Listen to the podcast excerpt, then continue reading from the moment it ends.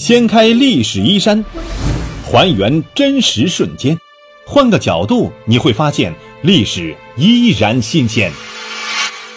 历史趣谈。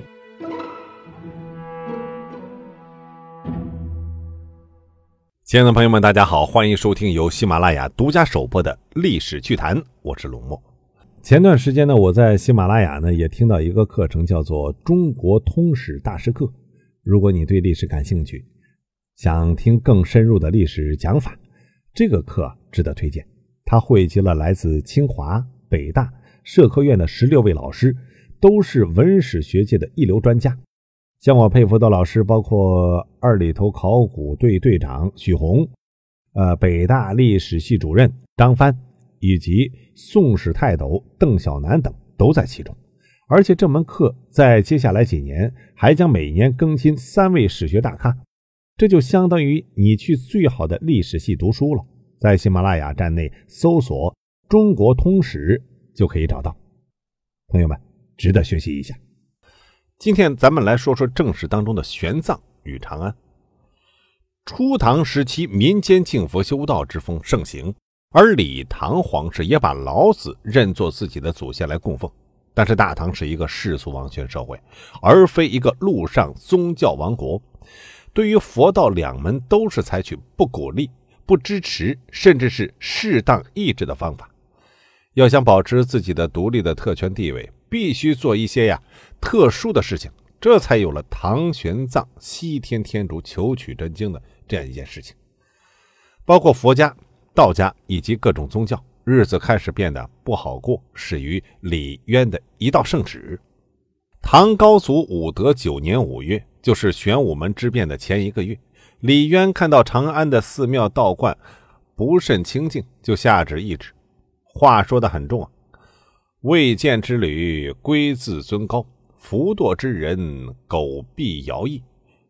就是说，好多不正经、轻浮懒惰的人出家，成为了僧道尼姑，靠田产资本为生，逃避赋税，并且生活奢靡腐化，没个出家人的样子。李渊的旨意核心思想是最后几句：想好好修行的，都到大的寺观当中居住，国家供给衣食，其他人一律回家。有关部门制定法律法规。把能做不能做的事情都列出条款来，严格管理僧尼道士女冠。长安城只留三座寺庙，道观两所。大唐境内各州留寺观各一所，其他寺观一律废除。后面发生的事情大家就都知道了。六月玄武门之变，皇帝换人了，李渊这道旨意就废了。事境不行，否则会在三武一宗灭佛之前出来一个一祖变法。但是很显然，李渊以及大唐王朝有抑制佛道的思想。李世民刚刚当上皇帝，可能还没腾出手来，但总有一天，李世民也不会容忍一大群出家人占据大量的生产资料，还不缴纳赋税。史书上没说玄奘西行是受到了李渊这道旨意的直接影响，而是说，因为大唐现有佛经的翻译错误太多，这位博涉经论的大德高僧就要西去求取真经。不过，玄奘那个时候不过二十岁，只能算是大德高僧的苗子。玄奘向李世民请求西去天竺，一旦李世民批准，玄奘就带有官方身份。大唐和大唐军队呢，将是玄奘强大的后盾。但是李世民并没有批准，甚至李世民会想，还是等你玄奘这个小和尚后面的老和尚出面再说吧，要好好的捋一捋佛门后面的力量。玄奘或者玄奘身后的其他高僧，应该觉得不能再拖延下去了，或者应该说是求佛之心过于迫切，不管李世民的批文了，就直接让玄奘随同商队去了西域。从这点上来看，就该抑制佛道，这明显是违反大唐法律的偷渡行为。史书上没有记载玄奘是几个人去的，只有玄奘一个人的名字，但用脚后跟也想明白。玄奘一个人是不能把那么多经书、佛像，还有佛骨舍利子以及作物种子带回来的，至少会有几个仆役或者是小小和尚，没准就真的叫悟空、悟能和悟净。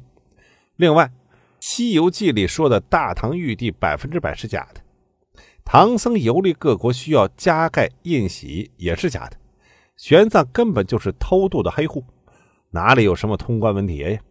包括现在很多与玄奘有关的传说都是不符合逻辑的，比如山东灵岩寺有玄奘取经路过留下的一株摩顶松，问题是玄奘取经路线根本就没有经过山东啊，怎么能够跑到这里再啊来摸树呢？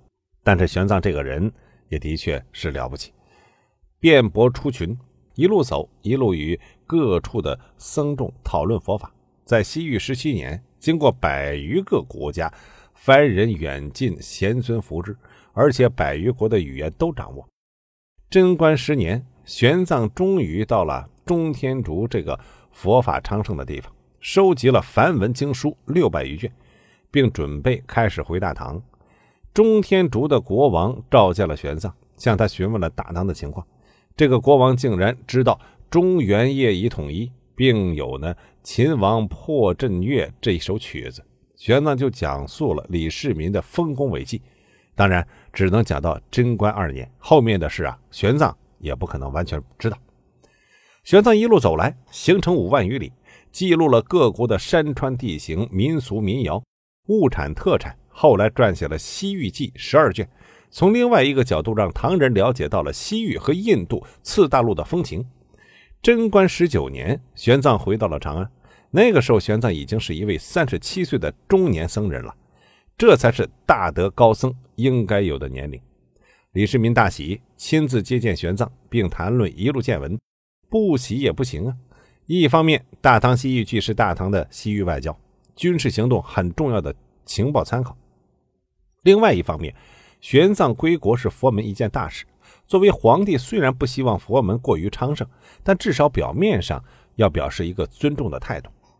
之后，李世民打发了玄奘，让他在弘福寺翻译带回来的六百五十七部梵文经书，并让房玄龄、许敬宗牵头，召集有学问的僧人五十余人，一同帮助玄奘翻译整理经书。这才算是大唐的国家行为，而大唐开始与天竺各国建立了联系，曾派王玄策三次出使天竺，其中一次呢，王玄策还借吐蕃的兵马玩了一把火，一人灭一国。除了外交经济上的交流之外呢，大唐还对天竺各国进行了文化的传播。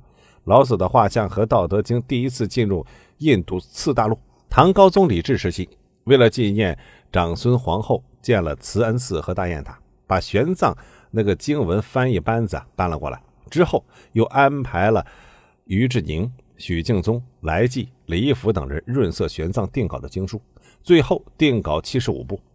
玄奘的名声此时才真正大起。长安城中各界人士纷纷来拜见，玄奘不胜其忧，上书说要个清静的地方继续翻译。李治呢就把玄奘安排到了宜君山。玉华宫，玉华宫原来是李渊、李世民时期修建的一座避暑行宫，风景很好。玄奘在此一经四年，并在此圆寂，终年五十六岁。长安各界人士数万人前往白鹿原送葬。玄奘西行取经，对大唐佛门昌盛有了极大的贡献，但加大了唐王朝抑制佛道的难度。同时，李世民希望玄奘能够还俗为官。为大唐经营西域贡献更多的力量，双方这种思想上的差别呢是无法调和的，但并没有撕破脸儿。君子和而不同，初唐这点哎真的是让人很欣赏。好，今天就到这里，感谢大家的关注收听，下期再见。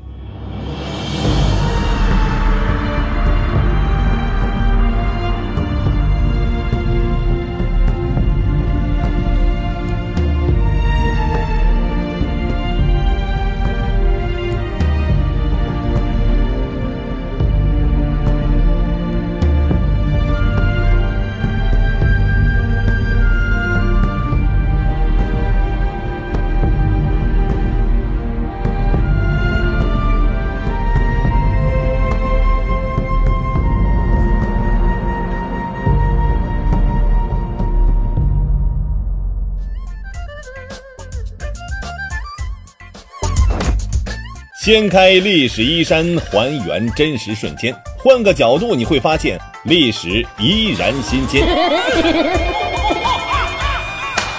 历史趣谈，主播龙墨，编辑老马，后期混音雨林狼。感谢您的关注收听，咱们下期再见。